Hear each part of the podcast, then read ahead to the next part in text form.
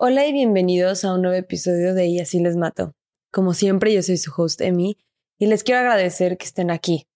Eh, no se les olvide que tengo el Patreon en donde pueden escuchar más de 15 episodios en este mismo momento. Em, acuérdense de seguirme en redes sociales y si me quieren apoyar de otra manera, me ayudan muchísimo el comprar los productos que anuncio, que son como el de PAM y pues sí, muchísimas gracias y vamos a empezar con el caso de hoy. En este episodio nos vamos a ir hasta Argentina y les voy a contar un caso muy loco, la verdad, y de los más famosos del país. Se trata de Florencio Fernández, al hombre al que apodaron el vampiro de la ventana por los métodos que usaba al matar a sus víctimas. Y este caso parece más una historia ficticia o una película que un caso real. Pero vamos a empezar.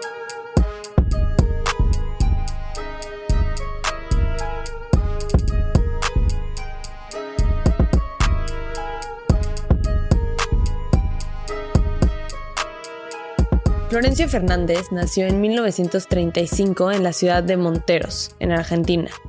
Su infancia no fue una infancia fácil, especialmente porque fue diagnosticado con psicopatía em, bastante chico y después de eso sus padres se dieron cuenta de pues, unos comportamientos pues, muy alarmantes y no se hizo nada al respecto después de su diagnóstico para intentar tratar su afección mental y nunca fue tratada, lo que ocasionó que evolucionara y empeorara con el tiempo. En algún punto de su vida, todavía siendo menor de edad, pero no sé exactamente a qué edad sus papás lo corrieron de la casa.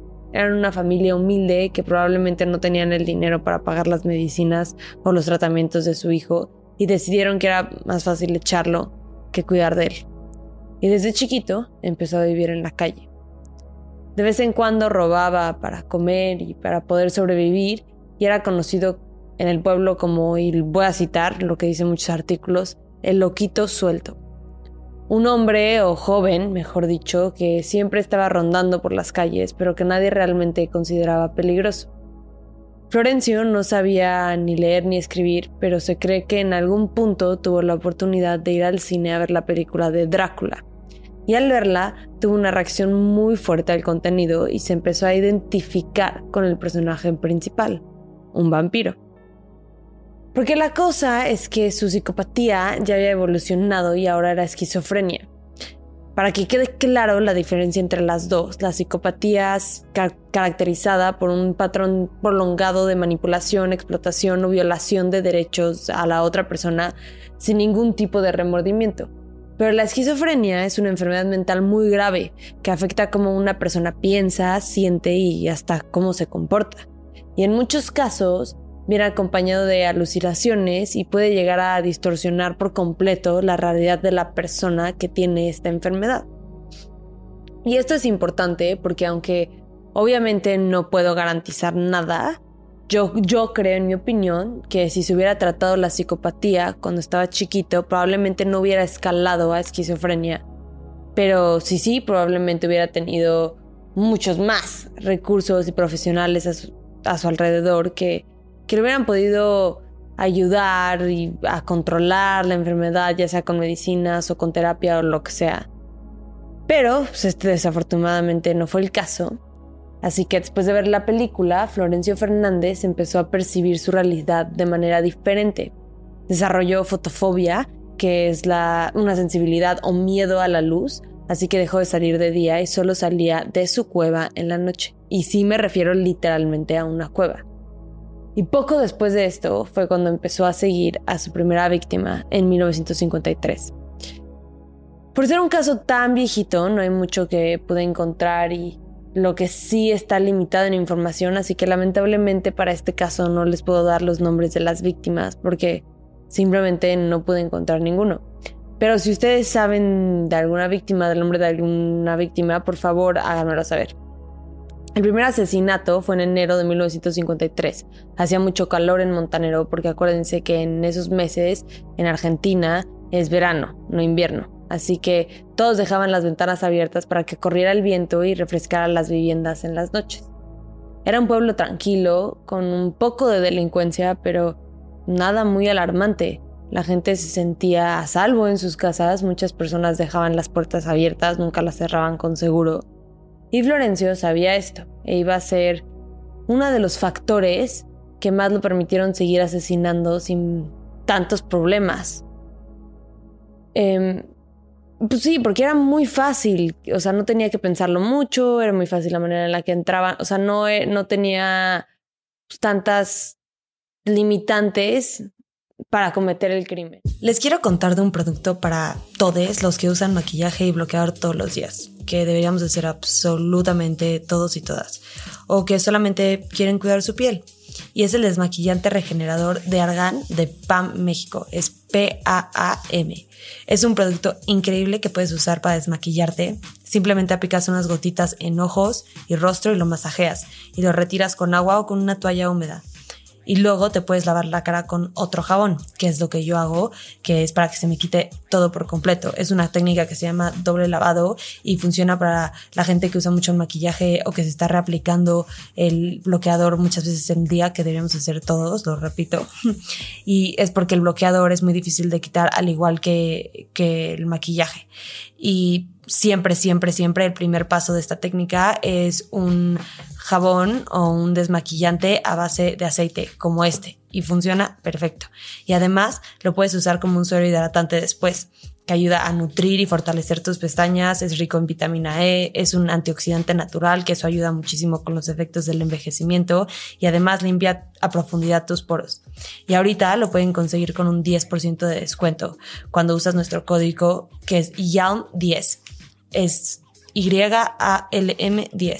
Así que no se lo pierdan, les va a encantar. Es para todo tipo de piel y díganme si les gustó. Su primera víctima fue una mujer al que llevaba tiempo siguiendo y esa noche se metió a su casa por una ventana abierta. La atacó con un martillo hasta que quedara inconsciente y luego la le desgarró el cuello y la garganta a base de mordidas hasta que su víctima se desangró. Actuaba como un vampiro, tal cual. No pasó nada después del asesinato, no fue investigado por las autoridades, no nada. Así que un mes después atacó a su siguiente víctima. Se metió a la vivienda por otra ventana que también estaba abierta, la golpeó y luego le mordió el cuello hasta crearle, heridas tan severas que se desangró. Y así continuó siete años desapercibido. La policía nunca lo entrevistó y no había sido arrestado y por fin en 1960 decidieron traer a un equipo policial con mucha más experiencia y con métodos más científicos. Y el 14 de febrero de 1960 fue arrestado. En algunos lugares citan que fue la distancia de su cueva a todas las residencias de sus víctimas lo que primero les llamó la atención a los investigadores, que según esto luego lo siguieron hasta cuando intentó cometer su último crimen. Otros dicen que lo encontraron en su cueva. Sin embargo, las dos versiones dicen que no resistió su aprehensión y que las únicas veces que se alteraba era cuando salía a la luz del día. En su juicio fue declarado inimputable gracias a su esquizofrenia por los 15 asesinatos que había cometido. Tenía solamente 25 años para este punto. Así que, en vez de prisión, fue enviado a un hospital psiquiátrico en donde pudieran tratar su enfermedad. Y ahí se quedó hasta 1968, cuando murió por causas naturales y a la edad de 33 años. Y ahí acaba la historia. Pero lo más loco de este caso es que no se sabe si esta historia realmente pasó. Es algo muy bizarro, porque cuando buscas en internet los peores asesinos de Argentina, este nombre siempre te va a aparecer en la lista, sin duda. Hay mucha gente que ha oído hablar del vampiro de la ventana Em, la historia tiene todo, el historial de la enfermedad mental que explica por qué este hombre hacía lo que hacía, supuestamente, o sea, que no era una leyenda, o sea, sí tenía como algo científico atrás, ¿no? No era una leyenda urbana. Nadie realmente cree que hay o hubo en algún punto un vampiro de verdad. Florencio Fernández sí existió y sí vivía en Montaneros. Así que, ¿cómo es posible que todo esto lo hayan inventado, que hayan hecho una historia tan real que se tome como hecho, o sea, para este punto, o sea, que se haya vuelto una verdad en la historia de Montaneros y del país. ¿Será que sí pasó? Porque también hay varias cosas que no cuadran y que hacen muy difícil realmente confirmar hoy en día la existencia de este asesino. Como por ejemplo, no existe ningún expediente judicial que hable de sus asesinatos, ni de la declaración de inimputabilidad, ni la decisión de internarlo en el instituto psiquiátrico. Tampoco hay crónicas de la época entre 1953 y 1960 que hablen de los asesinatos cometidos, no solamente de la existencia de un asesino en serie, pero de ninguno de los asesinatos. Además de que, como les mencioné anteriormente, tampoco se conoce el nombre de ninguna de sus supuestas víctimas. Súmale a esto que gente local ha dicho que nunca hubo un asesino en esa época. Según un hombre llamado Juan Carlos García, de 50 años, le dijo al medio de comunicación La Gaceta lo siguiente. Mire, que aquí nos conocemos todos y jamás hubo un asesino que haya matado 15 mujeres. Si hubiera pasado eso en la década del 50, hoy tendríamos como 200 habitantes menos.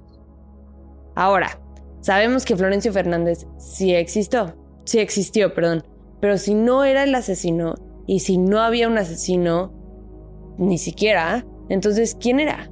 Bueno, el historiador de la ciudad de Montaneros, Arturo Celaya, dice que Florencio era un albañil y que de hecho era un hombre muy trabajador y que no tenía ninguna enfermedad mental y que tampoco era un criminal. Otra gente dice que Florencio, además de ser albañil, era boxeador y que sí tuvo problemas con la ley porque en las noches se metía a los cuartos de las mujeres eh, que dejaban las ventanas abiertas y les hacía propuestas indecentes, pero que nunca las llegó a matar. Y esto es lo que se sabe de esta historia, súper confusa, con buenos puntos de los dos lados, Así que déjenme saber qué opinan ustedes en redes sociales o me pueden escribir a mí. Si quieren tener una discusión mucho más interesante, podemos tenerla en el grupo de Facebook Detectives YALM, Y-A-L-M. Eh, para los argentinos que me estén escuchando, por favor contáctenme y díganme, denme información al respecto. Quiero saber qué pasó aquí, si, si es una mentira, si sí pasó de verdad. Pero mientras tanto, yo me despido y espero verlos la próxima semana para un nuevo episodio. Muchas gracias por escuchar y no se les olvide dejar alguna reseña, un like o un comentario del episodio y del podcast. Y recomiéndenme a sus amigos. Bye.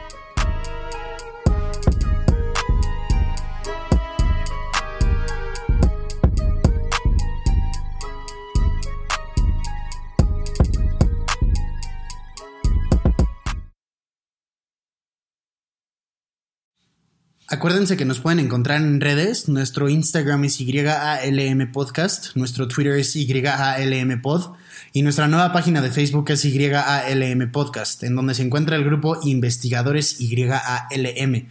En este grupo vamos a estar teniendo discusiones respecto a los casos que vemos semana con semana, así que ahí lo pueden checar. Gracias, bye.